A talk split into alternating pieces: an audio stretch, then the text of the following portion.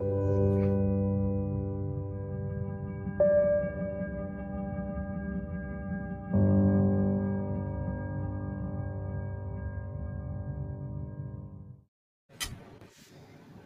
pondělní podvečer, milí diváci. Vítám vás na webcastu. Věci by si neměli vzkazovat nic přes média, čili budeme se vyjádřovat pouze k věcem, nad kterými máme většinovou schodu a těch je většina. Také nechceme dávat žádné politické komentáře a ukazovat prstem, prosíme, to po nás nechtějte. Dnes se zaměříme multidisciplinárně na jediné téma školy a školství a výuka v době pandemie. A rozebírat jakékoliv téma multidisciplinárně také znamená, že buď to bude každý mluvit hodně dlouho a všichni u toho usneme, to by se hodilo na několika denní konferenci, nebo budeme odpovídat spíše krátce a zároveň na sebe v rámci různých odborností navazovat, byť možná i s určitým zjednodušením. Rozhodli jsme se vzhledem k formátu pro druhou variantu. Dejte nám vědět, za to bylo dobré rozhodnutí. Na Dnešními, eh, na dnešními otázkami eh, budou diskutovat doktorka Zuzana Masopustová, doktor David Greger, eh, doktor David Černý, který se nám doufejme brzy připojí, docent Filip Křepelka a já, David Antony Procházka. První otázka je pro všechny stejná, prosím o krátkou reakci. Jak se vám poslední rok učí? Jakou jste měli podporu? Co na to říkají vaši studenti? Zuzano, můžeme začít vámi? Můžem. Dobrý den. Já musím říct, že u nás, nebo já jsem prošla takovým docela zajímavým vývojem s našimi studenty, kdy na jaře loňského roku po tom náhlém uzavření vysokých škol jsme byli v režimu rektorského volna, tudíž to bylo takové všechno trošku nejisté, poprvé. Měla jsem přesvědčení, že spousta věcí ani nejde pře, do toho online režimu převrátit. A uh, bylo možná i trochu nešikovné, že tím, že to bylo režim, struktu, uh, režim rektorského volna, tak studenti nemuseli se těch přednášek, seminářů účastnit. Od podzimu, když jsme už pochopili, že ten koronavirus s námi přece jenom zůstane delší dobu, tak jsme najeli na v uvozovkách běžnou výuku a já vnímám velké změny na straně asi možná i svojí, ale hlavně studentů, že přece jenom jak se jim usnadnilo uh, to rozhodování tím, že už vlastně není na nich, že, že musí na tu výuku jít, uh, tak vnímám, že jsme se na to všichni zvykli, že v tom online prostředí už začínáme zažívat velmi podobné situace jako v tom běžném a občas mám i dojem, že si možná začínáme být chvílemi i blíž.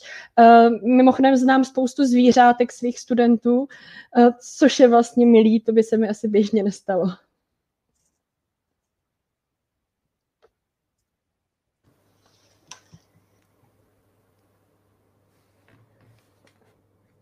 Poprosím Zdeňka. Tak u nás to bylo ten přechod od obyčejné formy eh, výuky, teda, teda, kde jsou všichni přítomní v jedné místnosti, na digitální to bylo během jednoho odpoledne, jo? takže já jsem musel svoje, svoje přednášky okamžitě předělat uh, loni v březnu. A musím říct, že se to povedlo poměrně rychle, studentům se to líbilo, jim se především líbí to, že se můžou na přednášku podívat kdykoliv, když je, když je nahraná. My profesori jsme začali trošku bát o svá místa, protože pokud tedy budou přednášky jenom nahraný, co potom studentů bude bránit, aby se podívali na přednášky z MIT, ze Stanfordu a, a nás jako ignorovali. A musím říct, že postupem času, už to děláme tedy přes rok, a postupem času se přístup studentů i nás profesorů změnil. My jsme se všichni stali profesionálové v používání Zoomu a tak dále, ale musím říct, že nám ten osobní kontakt opravdu chybí, že, že, že, že, to, není, že to není ono. Chybí tam především ta interakce. Když se přece na někoho díváme, díváme se na jeho neverbální komunikaci, tak je úplně jiný eh, způsob eh, vyučování. Já okamžitě vidím, jak studenti reagují, pokud něco nechápou, pokud se něčemu diví, můžu na to navázat, může vyvolat. Na tom, na tom online vyučování, zvlášť pokud tam teda dají svůj nic neříkající obrázek, tak je to podstatně těžší. Takže se všichni už těšíme zpátky, že začneme učit tak, jak se učilo vždycky a jak se učit má. Děkuji, Davide. Já jsem na chvilku vypadl technicky, ale myslím, že budu opakovat asi to, co zaznělo, přestože jsem to neslyšel. Eh, u nás rovněž eh, výuka víceméně probíhá pouze online na fakultě většinově a je to zajímavá zkušenost, ve které se neustále zlepšujeme. Vystřídali jsme různé platformy, teďka vedou asi Teamsy a Zoom a studenti jsou vždycky v nějaké míře Eh, taky k nám ohleduplní, že si aspoň zapnou tu webkameru, ne většinou všichni a pak je trošku ta interakce lepší, ale zpočátku, když jsme začínali, tak koukat na ty černé obrazovky, kde nebyl jediný student zapnutý na kameře, bylo velmi frustrující. A mluvení vlastně do té černé obrazovky eh, bylo takové, jako že člověk nevěděl a mám ještě a je tam někdo a tak se ptal a slyšíte mě, jste tam ještě, Eh, I teď ještě s tím občas bojujeme, že člověk pokládá otázky a ten ostych, než se někdo ozve, ale myslím si, že v těch skupinách jakoby menších, interaktivních je to už dobré a vzájemně eh, to nějak zvládáme a spoustu jsme se toho naučili. Eh, je to rozhodně časově mnohem náročnější. Jo, přijde mi, že když měl člověk připravený nějaký kurz a teď měl nějaký materiály k tomu, aby studenti pracovali třeba ve dvojicích, tak už jak to měl připravený, jenom to vytisknul, rozdal, šel do hodiny, tak teď hledá, která ta platforma to umožňuje, zjišťuje, že tato platforma neumožňuje otevřené otázky, tato neumožňuje něco jiného a vlastně hledá, zkoumá a tím tráví toho času navíc ale eh, chci skončit pozitivně, takže to, co jsme se naučili, bych se nikdy předtím nenaučil a vidím velké využití toho pro práci se zahraničními doktorandy i s, ze studenty a propojování zvaných hostů do přednášek, což se dříve tolik jako nedařilo i vzdálenějších hostů pro studenty, takže vidím řadu pozitiv, které si z toho odneseme, ale je to frustrující, někdy únavné a nefunkční technika, stejně jako mě teď před chvílí dokáže vás chvilkově nebo i déle doby rozhodit. To je skvělé, Davide. Díky, Filipe. Děkuji za zpřístupnění. Tak mm, já mohu potvrdit samozřejmě ty zkušenosti, co měla třeba Zuzana. Tak možná bych dodal na jaře, to byla krásná průkopnická etapa, která už se nikdy nebude opakovat, kdy jsme dostali v podstatě svobodu, ve kterých časech, v jaké podobě eh, se do toho pustíme, takže pochopitelně nemálo studentů to vzalo jako prodloužení prázdnin. Dalo by se tak asi mluvit i o některých pedagozích. Tak přes prázdniny Mimo jiné, když jsem tady za to právo také, tak se to zakotvilo v novele nebo ve zvláštním zákoně k vysokoškolskému zákonu, že je distanční výuka, což prosím bylo právě proto, aby se dalo požadovat po těch studentech, že se tady toho budou zúčastňovat. No a na podzim přišla druhá etapa, pochopitelná pro jakékoliv složité struktury, a to je, že všechno musí jít přesně podle rozvrhu přednášky, semináře. Jakkoliv se samozřejmě ukazuje, že e, se ten rozdíl mezi přednáškami a semináři stírá, já osobně výrazně e, jak si za sebe se snažím dělat nahrávky alespoň části těch lekcí, aby to bylo k dispozici pro studenty kdykoliv. Jsem velmi tolerantní k tomu, že nejsou studenti připojení v té které skupině. Nicméně eh, v tomto ohledu se my učitele mezi sebou lišíme. Já tady dodám, že jsem taky vedoucí katedry a tudíž mám nějakým způsobem sladěvat, sledovat ostatní kolegy, diskutovat na poradách podobných s podobnými vedoucími, s vedením fakulty. Eh, je tady samozřejmě vějíř názorů, jak se má učit. Eh, já sám eh, si nedovedu představit, že bych studentům třeba přikazoval zapínat ty kamery, protože ono se pak ukáže, že se to začne sukovat zvukově, ale jsou kolegové, kteří nad tím, na tom trvají a mm, i v těchto věcech se trošičku jaksi mezi sebou rozcházíme. Pokud jde o diskuze, tak ano, jsou skupiny, které spí, Eh, přednášíme jim to, pak jsou skupiny, které jsou ochotny diskutovat, a to bez ohledu na to, jestli ty kamery máme nebo ne. Eh, samozřejmě netušíme, co nás čeká v dalších měsících. Dodávám, že už jsme si taky, a možná by k tomu kolegové něco dodali, vyzkoušeli už zkoušení v různých formách, eh, taky, což je samozřejmě další oříšek vedle té výuky. No a abych to ukončil, v chodím teď učit eh, na právnickou fakultu, která je skoro prázdná, tudíž epidemiologicky zcela bezpečná. Eh, teď ale budeme muset zavést to antigenní testování. A činím tak proto, že doma mě ta Wi-Fi prostě nestačí, protože mám dceru v deváté třídě, asi na maturitou na průmyslovce a, a pak už se to tam prostě nevede do těch kabelů.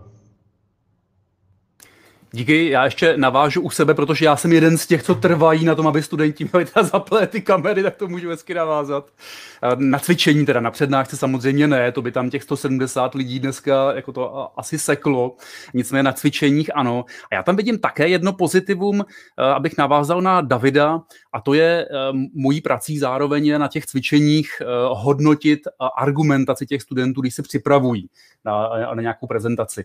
A ta argumentace, jak oni mezi sebou se v týmech domlouvají a co, a co využívají za data a podobně a, a jak to zdůvodňují, tak je vlastně jednodušší e, někdy online, protože mě úplně jako nevidí, kde tam všude pobíhám, než když se blížím k tomu jejich stolu a samozřejmě to změní ten způsob, jakým se o těch věcech baví, takže v tom vidím i nějaké pozitivum. Jsem velmi rád tedy, že nám univerzita zajistila okamžitě jako neustále do kolečka školení i na věci, které už třikrát proběhly, tak to potřebujeme po čtvrté, po páté, moc to pomáhá. Eh, a já jsem na takovou unikátní situaci, že jsem začal minulý rok zároveň studovat učitelství ekonomických předmětů, abych se stal trochu lepším pedagogem, než jsem. Takže jsem si zároveň vyzkoušel i výuku na střední škole. A musím říct, že jsem byl jako velmi překvapený, jak eh, já vlastně pracuji s dospělými a že vlastně i jako studenti nebo žáci na, na střední škole, jak se k tomu postavili a jak vlastně si zpracovávali ty domácí úkoly a tak dále. Takže aniž bych o tom věděl jako příliš mnoho víc, to až, asi bude víc na Davida, tak eh, jsem to viděl vlastně ze dvou stran, i z toho univerzitního, i z toho nějakého středoškolského, samozřejmě na velmi malém vzorku. Eh, skočím rovnou na otázku číslo eh, jedna, kterou tu mám pro Zuzanu. Eh, děti nechodí do školy, už hodněkrát jsem slyšela, že to zpomalí jejich vývoj, jsem zoufalá. Půjde to vůbec někdy dohnat? Já myslím, že než lze na takovou otázku odpovědět, tak je nezbytné si položit jinou otázku. Co to znamená ten vývoj? Co si pod ním představujeme? Kterou oblast vývoje si pod ním představujeme? Protože uh, pak můžeme i říct, že v některých oblastech vývoje se naopak třeba ty děti zrychlily. Že uh, třeba právě jejich počítačová gramotnost, jejich technické znalosti se zlepšují. A dokonce i ta oblast sociálních vztahů o které je často řeč v souvislosti s nějakým zpomalováním vývoje nebo s nějakou e, zásadní překážkou ve vývoji způsobenou tou distanční výukou, tak ani ta oblast sociálních vztahů nemusí být nutně tou distanční výukou jenom poškozena. Ale vždycky záleží na tom, jak s tím zacházíme my dospělí. Ať už my dospělí jako učitelé nebo dospělí jako rodiče, jakým způsobem dovedeme dětem eh, tu situaci pomoci zvládnout a co z ní dovedeme vytěžit, protože ona, ta současná krize nám umožňuje třeba rozvíjet eh, kompetence, které jsou pro sociální vztahy velmi důležité. Třeba schopnost uh, ohlížet se i na potřeby druhých, přejímání perspektivy druhých, uh, schopnost uh, poznat, kdy je řada na mě, kdy uh, můžu upřednostňovat svoje potřeby a kdy naopak ne.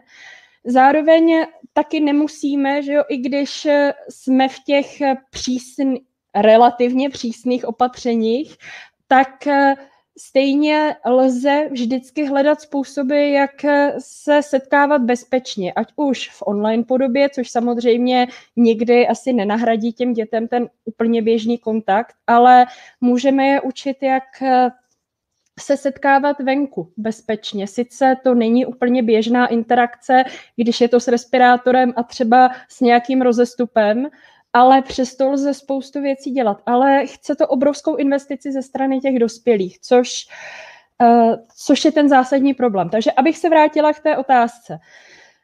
Ve spoustě věcí se ty děti nemusí zpomalovat eh, ten jejich vývoj ani teď. Za, pokud, pokud k nějakým zpomalením dojde, tak je to typicky v té oblasti těch eh, školních dovedností nebo těch uh, naukových věcí. A tam bychom zase spíše než jako konzervovat ten stav a říkat si, že vývoj se zastavil, je nevratně poškozen a ztracená generace, což občas slycháme v těch médiích, tak bychom si spíš měli vždycky klást otázku, v které oblasti tedy dochází k nějakým přibrzděním vývoje nebo problémům a jak je budeme napravovat, co proto budeme dělat, co proto můžeme dělat my jako rodiče, my jako učitelé a hlavně my jako společnost, protože nejvíce jsou, tím, jsou tou distanční výukou poškozeny děti, které ty prostředky třeba nemají k tomu napravení těch problémů. Děkuji. Eh, Davide, existují nějaká data nebo predikce k tomu, jak moc nás uzavření škol poškodí znalostně, ekonomicky a tak dále? Ano, jistě existují ty predikce, otázka jak moc jsou eh, pravdivé a tak dále. Nejvíc těch predikcí v tom školství se samozřejmě týká měřených výsledků vzdělávání. To je toho, co umíme testovat. Eh, testování se rozšířilo velmi ve světě. Takže jak moc děti zvládnou matematiku, čtenářskou gramotnost, případně jazyk, cizí a tak dále. A tam uh, jsou dva přístupy v těch studiích, které eh, se snaží zjistit, jaký ten dopad to má. Jedny, protože toho testování v době covidu nemohlo být mnoho, děti nejsou často ve školách, online testování se příliš nezavádělo, nebo jenom někdo, nebo ba není pak srovnatelné s předchozími výsledky, tak eh, často ty predikce vycházejí z dat minulých, především eh, ze ztráty výsledku testových skórů způsobených prázdninovou prodlevou. Takže eh, ve světě je hodně studií o tom, jak žáci, kteří z pravidla po měsíci a půl nebo dvou měsících eh, prázdnin se vrátí do školy, jak jsou na tom jakoby špatně a musí se s něma jakoby více doučovat, aby zase naběhli na ten testovací režim a zvládli lépe výsledky. Eh, takže jsou ekonomické studie i vzdělanostní, které ukazují, že dva měsíce prázdnin prostě vedou k nějaké ztrátě. Eh, je jenom pár studií, které mohly porovnat data z prvního období uzavření lockdownu, na které jsem narazil, a to především třeba z Belgie, z Lovaňské univerzity a z Nízozemí, kde ukázali, že pokles v těch měřených dovednostech je zhruba o 0,1 až 0,3 směrodatné odchylky, takže je spíše malý, není nějak velký, ale my v těch sociálních vědách velké efekty eh, nenacházíme, takže často už je to považováno za významné 0,3 a podobně. Já v tom ale takový problém nutně nevidím a možná bych navázal zde na Zuzanu ve dvou věcech. Jednak je otázka, jestli je to ztráta, často se tomu říká summer loss, jakoby co se ztratilo během prázdnin, nebo jestli je to jenom zpomalení, které se dá dohnat. A to nikdo z nás jakoby neví. Ekonomové eh, Hanušek a Vosman a jiní dělají predikce, co ta ztráta těch dvou eh, jako může znamenat ekonomicky.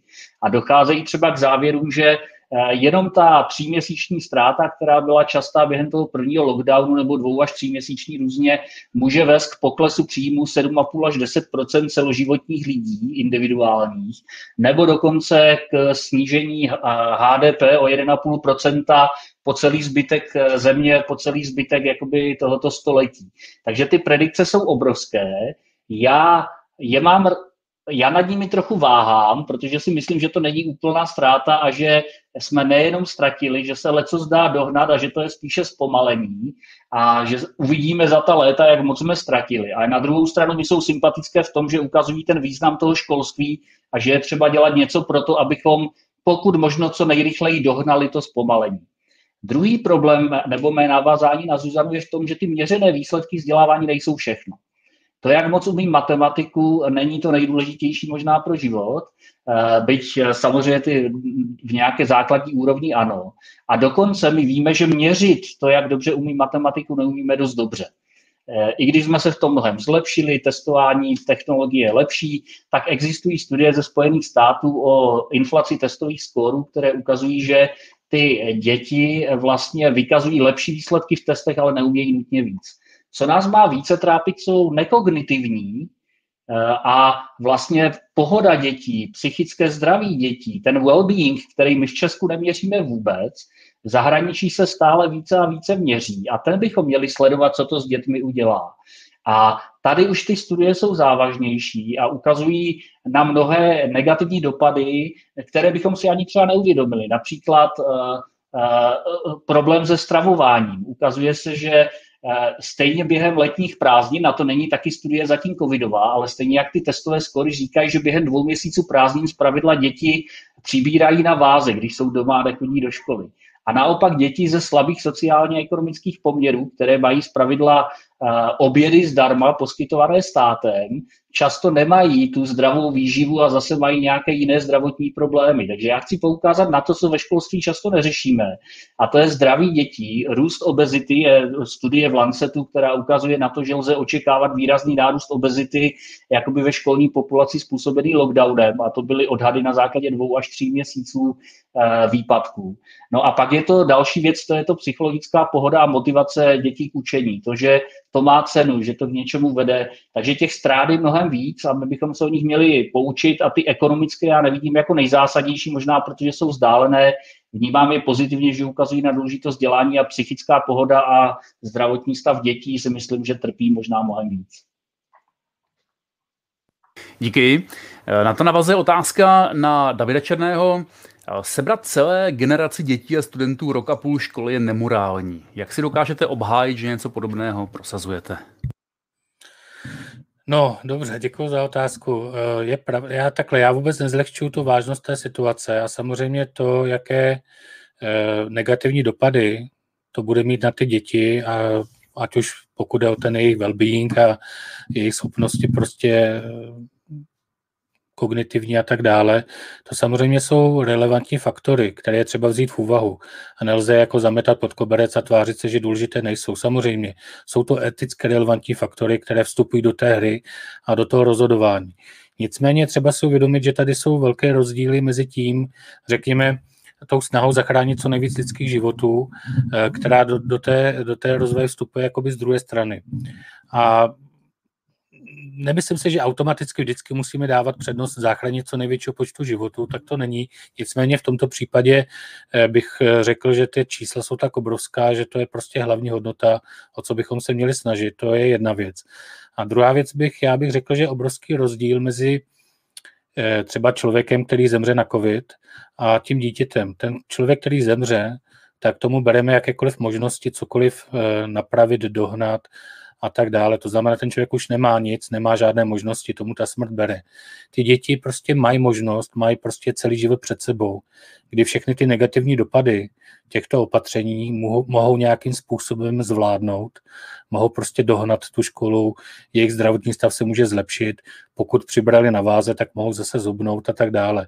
Čili ta smrt eh, bere všechnu možnost, zatímco omezení dočasně potlačují ty možnosti, nicméně pořád nechávají otevřenou to naději na to, že ty děti se s tím dobře poperou a že to nakonec dokážou překonat a zvládnout ve svých životech.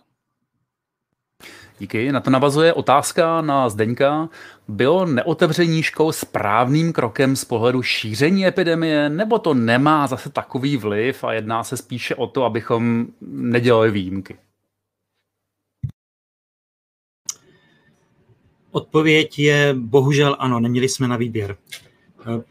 Především asi bych chtěl říct, že to, jak přemýšlíme v rámci iniciativa sníh a podobných, podobných iniciativ, je ne, že bychom chtěli všechno zakazovat, všechno zavírat do nekonečna, prodlužovat. My si zcela uvědomujeme, jak těžké je pro rodiče eh, s nějakým způsobem eh, se vyrovnat se současnou situací, kdy nemůžou posílat děti do školy, jak je to těžké pro děti, jaké negativní následky to má pro společnost, jak ukázali tady všichni řečníci. My si to všechno uvědomujeme. Principem naší snahy je přesný opak, čili otevření škol, nikoli v uzavření, ale otevření škol. Otevření škol za bezpečných podmínek. A během posledních eh, několika měsíců jsme neustále dokola a dokola opakovali, co tedy musíme udělat, abychom mohli naše děti vyučovat za těchto bezpečných podmínek.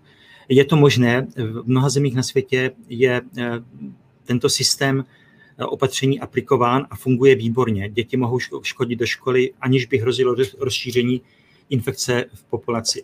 Především, abychom to mohli dokázat, tak především musíme snížit celkovou incidenci a prevalenci viru v populaci.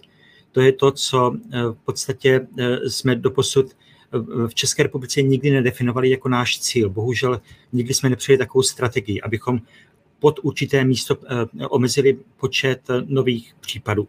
My tedy říkáme, že v první fázi by se tak mělo stát pod tisíc případů na celou republiku, v druhé fázi pod 500 a je to možné. To nám umožní, umožní efektivní, opravdu efektivní testování a trasování. Od začátku říkáme, jak by to trasování a, a, a testování mělo ve školách fungovat. Z imunologie víme, že školy fungují jako místa, kde se infekce přenáší velice snadno. Je to takové semeniště infekcí, ze kterých se potom roznáší do zbytku společnosti. To, to funguje v podstatě pro každou nemoc, vždycky, když je nějaký, eh, nějaký nový outbreak nebo nějaké nové ohnisko jakékoliv nemoci, školy jsou na prvním místě, kde se tato nemoc předává. Je to tak naprosto v pořádku, je to dokonce pro organismus dítěte důležité. důležité. Existují studie, které ukazují, že děti, které chodí do školy, mají uh, vybudované jiné složky imunitního systému, které jim umožňují předejít takzvaným civilizačním chorobem, to znamená atopickým onemocněním, jako je astma například, autoimunitním onemocněním, včetně cukrovky a tak dále, v porovnání s dětmi, které například žijí v izolovaných, v izolovaném prostředí. Tedy my potřebujeme tento kontakt s patogeny a je to dokonce v jistém smyslu pro děti výhodný.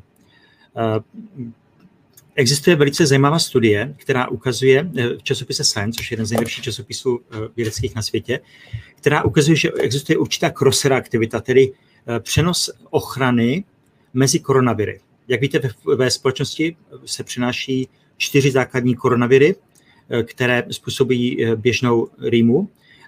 Virus SARS-CoV-2 se k těmto koronavirům nyní přidal jako, jako pátý virus a je pro naši populaci nový. Ale existuje určitý způsob ochrany mezi těmi čtyřmi koronaviry a tím novým virem a ukázalo se, že u dětí to právě může být jeden z podstatných důvodů, proč často mývají nesymptomatické infekce, procházejí nemocí podstatně, podstatně snáze a vážnější komplikace jsou, jsou u dětí méně časté. Nicméně děti jsou infikované virem SARS-CoV-2. U dětí mezi 12 a 18 roky neexistuje žádný statistický rozdíl mezi dospělou populací a touto populací. U dětí po 12 let, pokud víme, pokud se nám podařilo otestovat, je tento podíl, tato frekvence onemocnění relativně nižší, ale to může být dáno právě tím, že jsou částečně chráněni předchozí korona, předchozí koronavirovou infekcí a tudíž nevykážou známky pozitivní infekce při, při daném testování. Není nejmenší pochyb, že, že školy hrají důležitou úlohu při šíření, šíření viru v populaci a to se obzvláště stává důležitým v této době, kdy přicházejí nové varianty viru, které mají podstatně vyšší infektivitu a bohužel, jak potvrdil článek v British Medical Journal minulý týden, bohužel i větší smrtnost nežli ty původní běžné varianty viru. Čili museli jsme tak udělat. Je, je zde cesta ven, ale základní, základním kamenem této cesty je snížit celkovou incidenci a prevalenci nemoci v populaci, to znamená snížit počet nových a, a stávajících případů v populaci a zavést správné metody testování, senzitivní metody testování a trasování, včetně, eh, včetně způsobu, jakým budeme adresovat lokální ohniska infekce, jako jsou právě například školy. Máme tu dvě eh, živé otázky pro Zuzanu. Zuzano, živá výuka na prvním stupni nenahraditelná. Děti potřebují sociální kontakt, učí se spolu komunikovat, spolupracovat. A pak je ještě druhá otázka, děti, eh, navazující na tom eh, prohlášení spíš, děti potřebují děti, učí se společnou hrou, procházkami, vypravováním, uměleckými činnostmi, sportem a tak dále. V žádném případě nespochybnuju řečené. Děti potřebují kolektiv, potřebují živý kontakt, ale musíme si uvědomit, že my teď nežijeme v ideálním světě. My nevybíráme z ideálních možností, my vybíráme z těch nejméně špatných možností. A když si uvědomíme, že ta další špatná možnost a teď třeba zkusím namalovat ten opravdu černý scénář, ale který je realistický a známe ho z jiných zemí, že uh, tomu dítěti třeba zemře učitelka na uh, nákazu, která se rozšířila v té třídě. To ten jeho vývoj poškodí mnohem více, než uh, ty dva měsíce distanční výuky. Ale vrátím se zpátky tomu, čím jsem začala. V žádném případě nespochybňuji důležitost eh, živého kontaktu pro děti.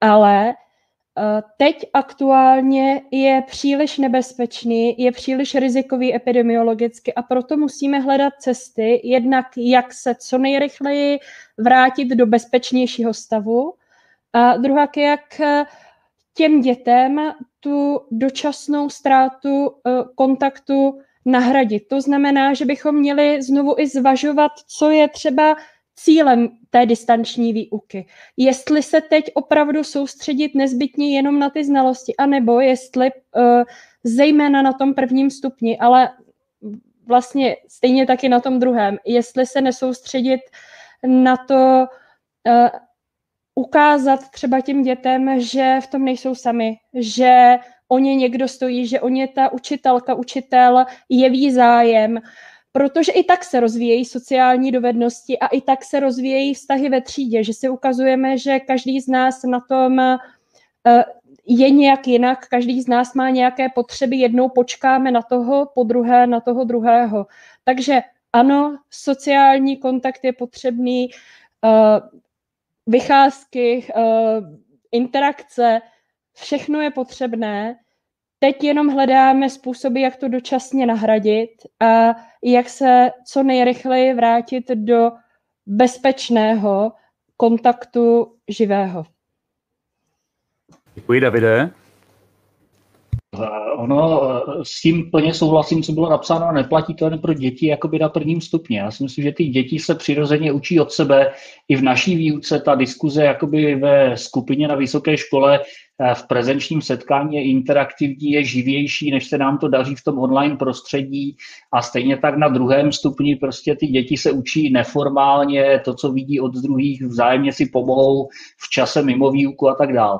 Já chci pozitivně říct, že si myslím, že se to víc děje a chci podpořit to, co bylo řečeno tady dotazem nebo komentářem dotazu, že na tom prvním stupni je to víc na těch učitelích, ale že jim věří.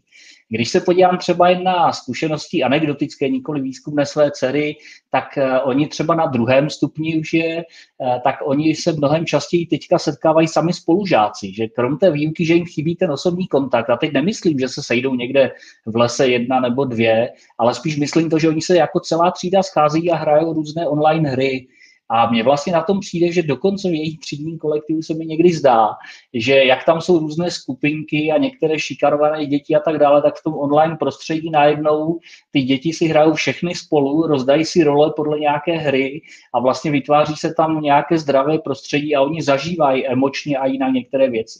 Je pravda, že na tom prvním stupni to ty děti sami nezvládnou, že by se sami domluvili, připojili třeba technicky a tak dále. A tam je o to větší role těch učitelek prvního stupně a učitelů prvního stupně v menším množství. A já zas, jak je znám, tak vím, že oni to jako eh, nepřeženou eh, s tou výukou, jenom s tím předáváním těch eh, znalostí a že skutečně myslí na to dítě celkově a ptají se, jak se mají a co prožili a takové ty ranní kruhy, co dělali běžně ve školách, tak mnohé z nich dělají i na Eh, online hodinách. Jen je třeba si říct, že to je jiné prostředí, ale musíme to zachovat stejně, že ne, že teď jsme kratší dobu spolu, tak tam narvem více výuky, protože nejsme spolu pět hodin, ale třeba jen dvě nebo tři online a vlastně apeloval bych na to neměnit a držet na to, že ty děti jsou především pospolu a, a to, co říkala asi Zuzana. Takže souhlasím s tím, že to tak je, ale myslím si, že jsme se naučili to různě zvládat a na tom prvním stupni je to víc na tom učiteli, na tom druhém si ti žáci často našli sami cesty, jak třeba i ten kontakt spolu udržet a někdy je i třeba bez těch eh, nějakých negativních dopadů, které ve školních eh, kolektivech taky jsou. Mě moc těší, že tam jako nacházíme spoustu pozitivna, to je, to je vlastně jako hopeful. Eh, mám tady dotaz opět živý na docenta Křepelku. Dobrý den, měla bych dotaz, to výborně už tam je vidět, skvělé, tak to musím přečíst, nemusím luštit zda je možné eh, nutit dítě navštěvující základní školu eh, z ohrožené skupiny chodit do školy a jak by to bylo s jeho sourozencem, chodí na stejnou základní školu z pohledu práva. Filipe. Já se musím přiznat, že tady tuhle otázku jsme ještě prakticky nediskutovali oproti té opačné otázce, protože ty různé iniciativy, kterým my se spíše snažíme oponovat, poměrně hodně začaly tematizovat tu právě ty zavřené školy, jo, některé ty iniciativy se na to vyloženě zaměřují a v podstatě chtěli prolomit, ať už politickou cestou nebo justiční cestou, jak si ty zavřené brány, z epidemických důvodů zavřené brány škol. Eh, byl dokonce jeden poměrně výstřední rozsudek Městského soudu v Praze, který ale jak si dal kledu v realitě nejvyšší správní soud. Ten rozsudek přikazoval otevřít jedno gymnázium a zakazoval distanční výuku na základě výkladu, které já bych označil za příliš kurážné. Toto bez pochyby dokládá nervozitu, tlak spousty rodičů, jakkoliv se to samozřejmě spojuje velmi výrazně s tím popíráním toho nebezpečí ve školách. No a zatím tady tyhle pokusy jak si nevedly k tomu, že by se, že by se ty školy otevíraly nějak jako předčasně, jakkoliv při jakémkoliv poklesu to můžeme očekávat. V, co bylo pozoruhodné, že ty iniciativy velmi radikálně odmítaly, až hystericky v mých očích odmítaly jakékoliv způsoby testování těch dětí ve školách, včetně testování zcela neinvazivních a podobně, podle scénářů, které samozřejmě by pak vedly k rozdělení těch, kteří jsou otestováni negativně a mohou se tedy za určitých podmínek učit a ty ostatní by byli odkázáni na nějaké domácí studium. To je úplně jasné, že to, to je ta jediná možná cesta, jak ty školy v následujících měsících, možná do konce tohoto školního roku v kontextu České republiky otevřít. V, v těch zemích, kde se pokoušeli udržet tu prezenční výuku, se samozřejmě taky řešila ta druhá kategorie dětí nebo rodičů, kteří se naopak obávali té nákazy, ať už pro ty děti samotné, nebo pro, pro sebe, nebo pro své prarodiče a podobně. A většinou se tam prostě ponechala ta možnost to dítě ponechat eh, doma a vyučovat jej doma. Zatím nejsme tak daleko, abychom uvažovali o tom, jestli někteří tu, ten strach nepřehánějí a jestli vlastně nemají být nuceni to dítě vlastně do té školy posílat. Eh, já připomínám, že samozřejmě pořád platí povinná školní docházka pro zhruba desítku ročníků, nejenom v České republice, to znamená samozřejmě toto, toto jako argument zazní, ale bohužel v takhle dobré situaci ještě nejsme, abychom vlastně otevírali tady tuto otázku. Bude to analogické třeba chození do práce, do různých typů rizikových pracovišť a podobně. Jo, takže v podstatě v tenhle moment já nejsem schopný říct jako za právo, jako jestli bude možné nutit dítě chodit do školy, nebo nebude to možné. Já, já bych se přimlouval za to, aby ten stát jako s tím počítal, že i tady tento typ obav, ať už důvodných nebo nedůvodných, prostě bude existovat. Eh, děkuji, Zdeňku. Tato otázka se zdá tedy být víceméně otázkou právní. Zda je nutné, zda je možné děti nutit eh, chodit do školy, když jsou v nějakým způsobem eh, imunokompromitovaní, tedy v rizikové kategorii.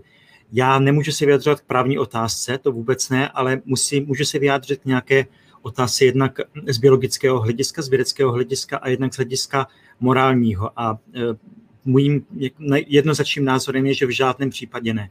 Pokud dítě patří do rizikové kategorie, pokud je jeho život ohrožený za současné situace, ze současnou prevalenci viru v populaci, by bylo zcela nesprávné takové dítě posílat do školy.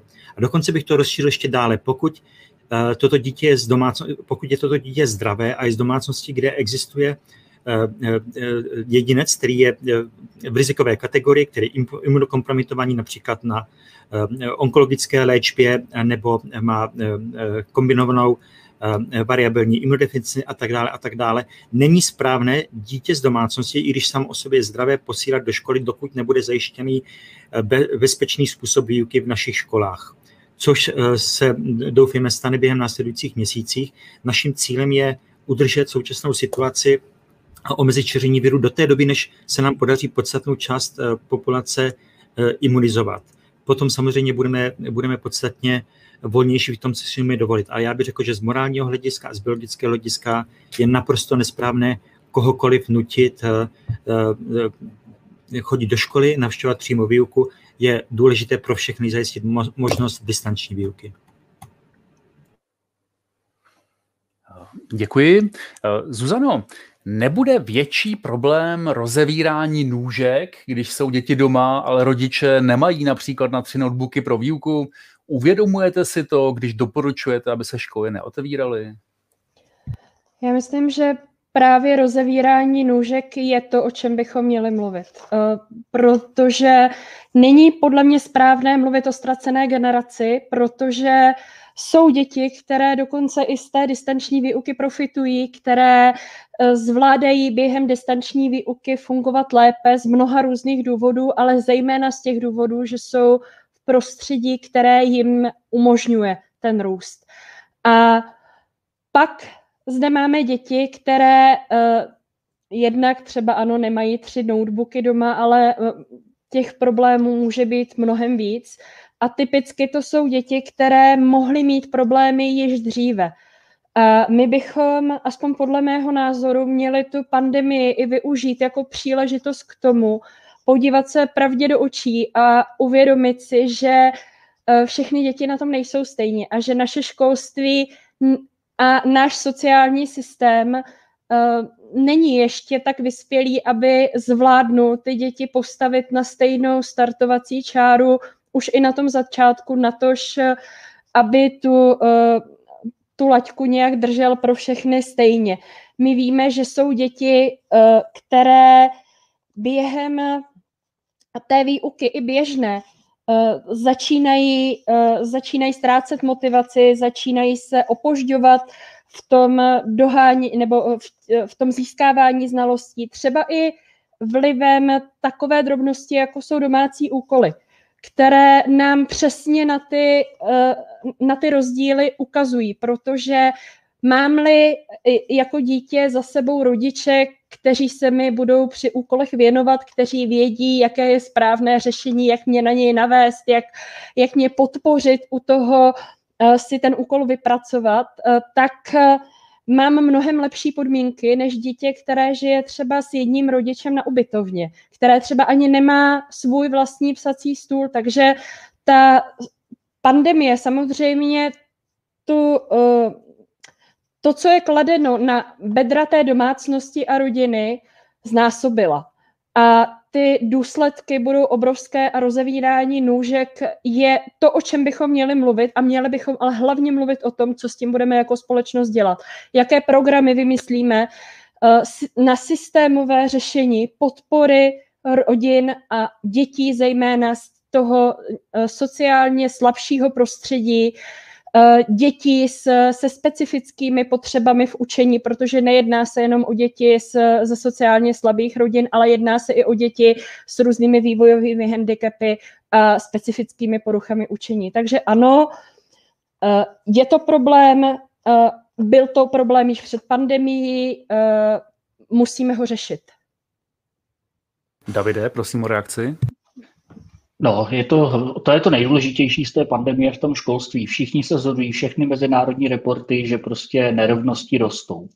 Eh, třeba když jsem referoval v úvodní otázce o těch studiích, kde měřili eh, ty rozdíly v tom, co děti umějí nebo se naučí měřené testy a že ty rozdíly v Nízozemsku byly mezi 0,1 až 0,3 směrodatné odchylky, tak ale oni ukázali, že jsou až o 60% vyšší to zaostávání u dětí právě ze sociálně znevýhodněných skupin. A ještě ti autoři říkali, a to bylo jen za dva měsíce toho, co nechodili do školy. A v Nizozemsku, kde internetová konektivita je jedna z nejlepších na světě a jakoby nedostatek techniky a takových věcí není tak velkým problémem jako v jiných zemích. Eh, my v České republice víme z mezinárodních výzkumů dlouhodobě, že v České republice jsou nerovnosti eh, mezi školami a mezi dětmi ze sociálně znevýhodněného prostředí jedny z největších na světě a že dlouhodobě od 90. let dále rostou. Ta pandemie nám jen pomohla ukázat, že ten problém tady je a že je velký. Protože když ty děti chodily do školy, tak si to nikdo moc neuvědomoval. My jsme na to museli ukazovat studiemi, že vlastně ty děti toho tolik neumí a že mají časté absence a mnoho jiného věcí. Teď, když to dítě se ani neukáže na té hodině, tak to najednou každý vidí a každému to došlo. A já chci eh, zakončit tím, že existuje spousta doporučení, protože je třeba s tím něco dělat, že ono se to samo jakoby nezlepší. A myslím si, že skvělá záležitost iniciativy nich je, že upozorňuje na věci, kdy je to třeba a že někdy ty reakce přicházejí příliš pozdě. A v tom školství je nyní třeba se bavit o tom, jaké programy ministerstvo školství zavede proto, aby ty děti prostě měly šanci to dohnat. A už nějaké úvahy tím směrem i na ministerstvu začínají. Začíná se uvažovat o něčem, co je v zahraničí běžné posledních klidně 20 let, že jsou nějaké letní doučovací kempy pro sociálně znevýhodněné děti, eh, že jsou nějaké podpůrné materiály doučování po výuce navíc, což je všechno třeba zafinancovat a připravit.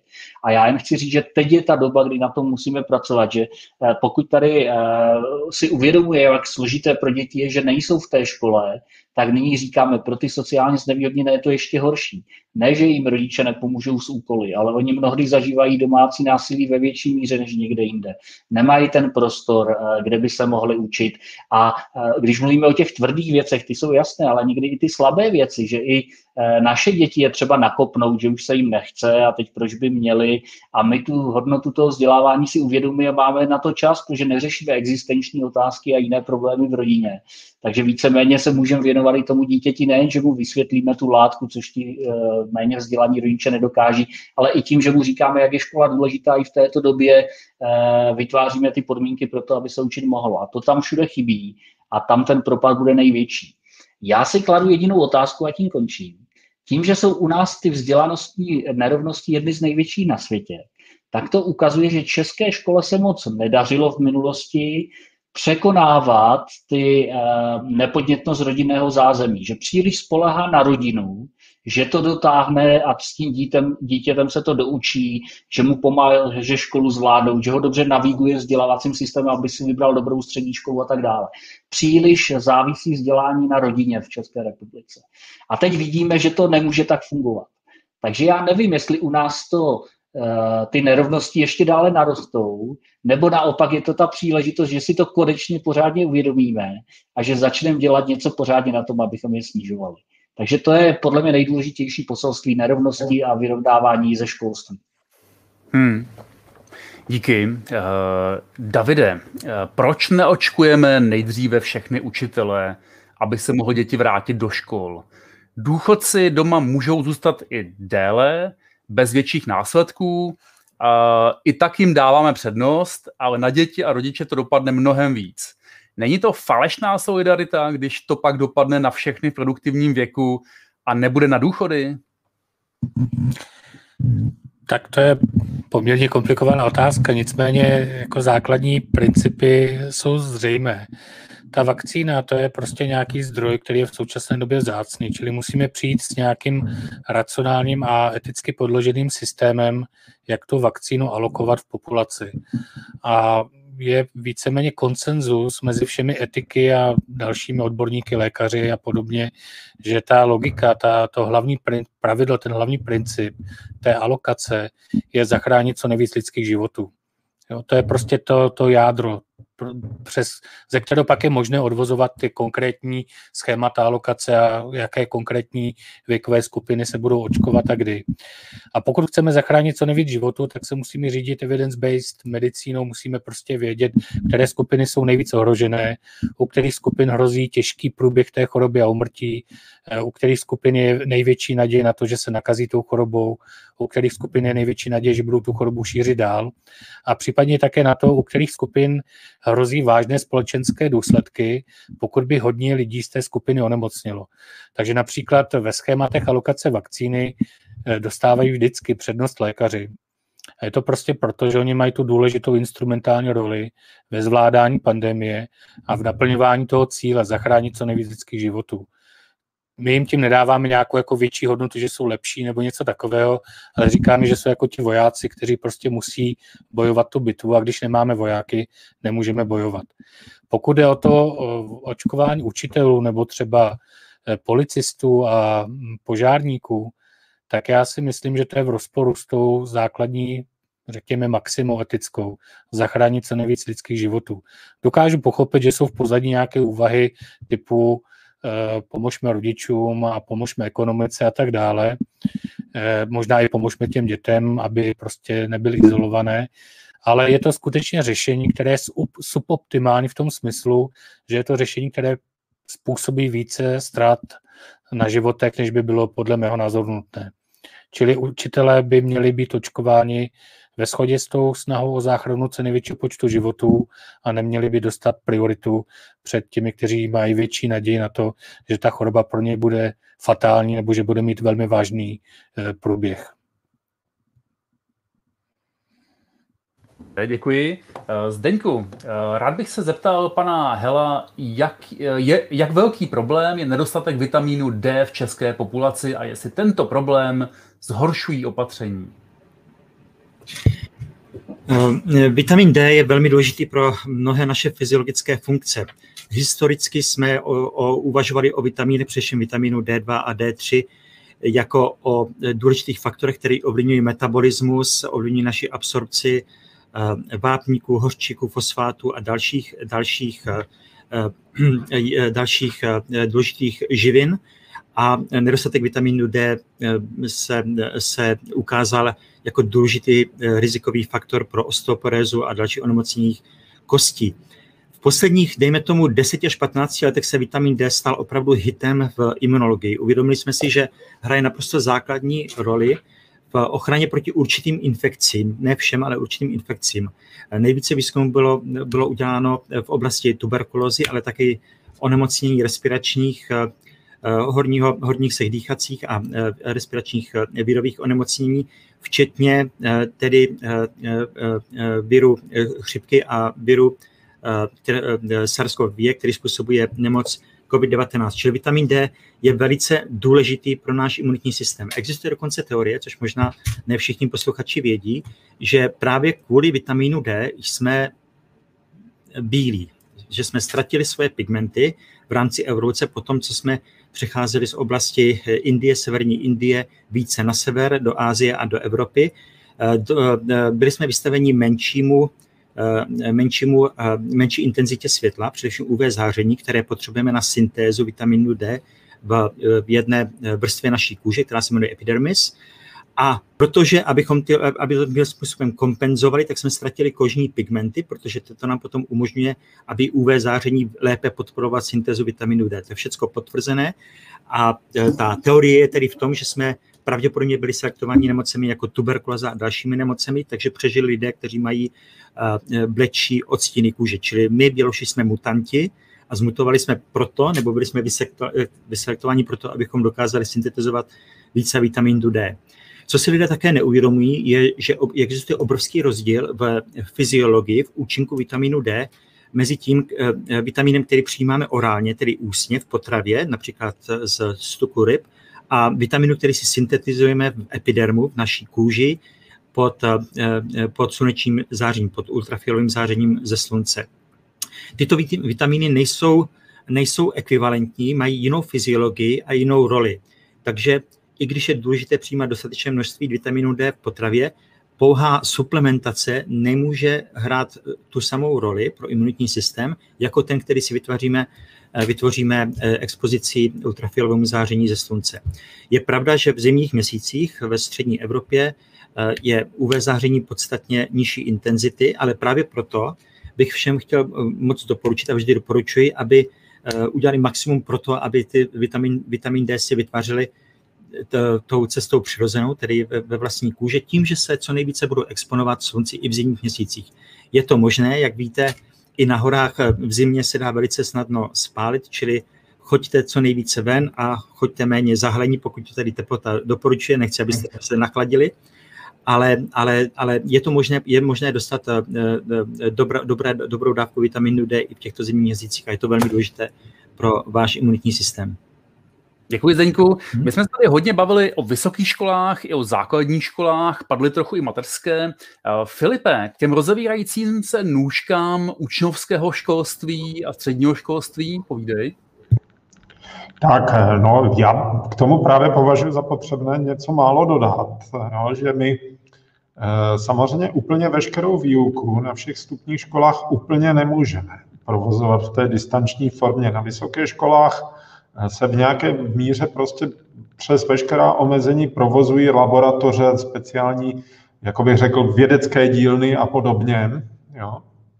Ovšem, Eh, to se týká omezeného počtu studentů. No a to, co se nám pravděpodobně v České republice dosti rozložilo tou pandemií a navazuje to na dlouhodobou krizi českého školství, je pravděpodobně jaksi učňovské školství, včetně té praktické výuky. Jo? A e, já bych tady jenom tady na toto chtěl obrátit pozornost, protože my potřebujeme prostě zlepšit tu epidemickou situaci obecně, abychom mohli alespoň začít tady s těmito e, formami výuky, které se skutečně v tom distančním prostředí provádět nedají.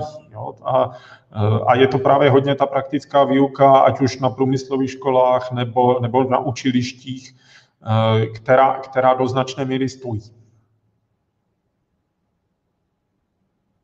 Děkuji. Zuzano, je dopad uzavřených škol na všechny děti stejný, nebo je to jinak na různých stupních škol nebo v různých regionech? Tak já myslím, že na to teď právě odpověděl i e, Filip Křepelka. E, ten dopad rozhodně není na všechny stejný. Mluvili jsme před chvílí i o těch rozevírajících se nůžkách. Já bych e, ještě na to malinko navázala i na tu předchozí otázku s tím, že ono nebude stačit eh, jenom vytvořit způsoby doučování těch eh, dovedností, které jsme nestihli nebo nešli prostě eh, převést do té online výuky, ale že zejména pro ty děti, které jsou z těch sociálně slabých rodin, tak je nezbytně nutná mezioborová spolupráce a je nezbytně nutná uh, terénní práce s rodinami, podpora těch rodin, protože pokud eh, ta rodina je zatížena exekucemi, je zatížena nějakými velkými uh, životními starostmi, tak to dítě pravděpodobně bude mít i mnohem uh, zhoršené možnosti, jak se i na to doučování soustředit. A ono i s tím, co říkal před chvíli uh, Filip Křepelka, je důležité i uvažovat o různých způsobech, jak třeba umožnit nějaké doplnění vzdělání té praktické výuky tak, aby ale zase nebyla třeba poškozena finanční stránka té rodiny, protože třeba ta rodina počítá s tím, že ten učeň již brzy začne vydělávat a eh, když bychom jako uvažovali o nějakém prodlužování třeba uh, toho vzdělávání nebo uh, takových způsobech, tak je i potřeba zvážit, jakým způsobem třeba té rodině nebo těm sociálně slabým rodinám pomůžeme finančně. Takže zpátky k otázce, jestli dopadá na všechny stejně. Rozhodně ne. Na každé dítě dopadá podle toho kontextu, ve kterém žije. To znamená, eh, každé dítě má jiné dispozice, jiné potřeby k tomu, jak může tu distanční výuku i tu běžnou výuku zvládat. Jsou děti, které mají třeba specifické eh, potřeby v učení, pak máme nějaký kontext na straně školy, co ta škola dělá pro to, aby ta výuka fungovala v tom online prostředí. A pak máme eh, specifika na straně té domácnosti, na straně té rodiny. A až na základě tady toho všeho my můžeme říct, jak to na které dítě dopadá. Takže ani to nelze udělat jen tak jednoduše, že na mladší to dopadá hůře než na starší. Uh, ne, vždycky záleží na těch všech faktorech a na jejich kombinaci, jak to na ty děti dopadá. Měli bychom se vždycky vracet i k tomu, co má být smyslem té výuky a na tom potom stavět tu intervenci směřující k nápravě. Děkuji. A Davide, poslední otázku dnešního webcastu, možná překvapivou. Měří se nějak dopady zavření škol na učitele? Těch výzkumů v Česku na učitele jsem moc nezaznamenal. Ono obecně těch výzkumů je méně, ale nedávno vyšel výzkum člověka v tísni, který realizovala agentura Focus, kde bylo asi 720 učitelů z 230 škol a teď byl někdy zveřejněn. Byla to spíš taková než výzkum, taková anketa, která ukázala některé zajímavé věci takové deskriptivního charakteru. Například, že 84% učitelů označuje distanční výuku za časově náročnější, stejně jako my jsme to říkali v úvodu, nebo že 88 ji považuje prezenční za efektivnější, takže že ta distanční nefunguje, tak je jejich názor. Stejně tak ale pozitivně, že 85% učitelů se nově naučilo nějakou novou platformu. To ale nejsou úplně asi ve směru toho, co se eh, ptá tazatel, jestli dopady, jako tam to asi míří taky na nějaký jejich well-being, míru vyhoření, jak, jaký stres, to čtu v té otázce a takovou studii v Česku učitelů neznám. Znám však některé zahraniční studie, třeba z Velké Británie a Spojených států, eh, kde, eh, které ukazují, že došlo k mírnému zhorčení jejich well ale ne nějak výraznému. Že ten jejich stres a znechucení znechucení, ne, ten jejich stres a jakoby vyhoření eh, v Británii našli, že zatímco dřív to byl jeden z osmi, teď už je to jeden z pěti, ale sami to interpretovali, že to není velký nárůst vzhledem k situaci, která panuje. A já bych v tom viděl právě to pozitivum, že ti učitele jim strašně chybí ten kontakt s těmi dětmi a jakoby, ale hledají ty cesty, jak to nějak nahradit, co pro to udělat. A že eh, jako ne, nepřerůstá to v to, že by vůbec si říkali, jestli ta jejich profese má smysl, když vypadá takhle. Já vidím, i když s těma různě hovořím, že doufají v to, že se to jednou vrátí a že ta krátká situace, že myslí především na ty děti, aby jim to co nejlíp jakoby umožnili se něco naučit, hlavně to nějak eh, rozumně zvládnout psychicky a že tím pádem jako sebe upozadňují, jak to ti učitelé dělají a vlastně tolik neřeší. A to si myslím, že je velká deviza, že mnoho rodičů nahlédlo v této obtížné době, jak ti učitelé prostě, i když se jim to někdy nedaří a tak dále, tak ale jak těžká práce to je a jak důležití jsou. Takže já v učitele mám důvěru a zahraniční studie, protože české rejsou naznačují, že nějaké výrazné zhoršení není, byť ta práce je mnohem náročnější, jak jsem uvedl, to říkají čeští učitelé. Moc děkuji všem mým hostům, kteří dnes byli doktorka Zuzana Masopustová, doktor David Greger, doktor David Černý, profesor Zdeněk Hel, docent Filip Křepelka a moderoval jsem já, David Antony Procházka. Eh, těšíme se na vás příští týden, sledujte nás na Facebooku a LinkedInu, odebírejte na Facebooku a YouTube, sledujte naše stránky a pokud můžete, prosíme, přispějte do naší sbírky na projekty, kde jednotlivé věci již musíme eh, platit. Podívejte se na možnosti na naše stránky iniciativa pomočka sníh.cz. Již tento týden pro vás začínáme točit videa základů kritického myšlení. Těšte se na to, mějte se krásně, buďte zdraví. Děkujeme za sledování, na své.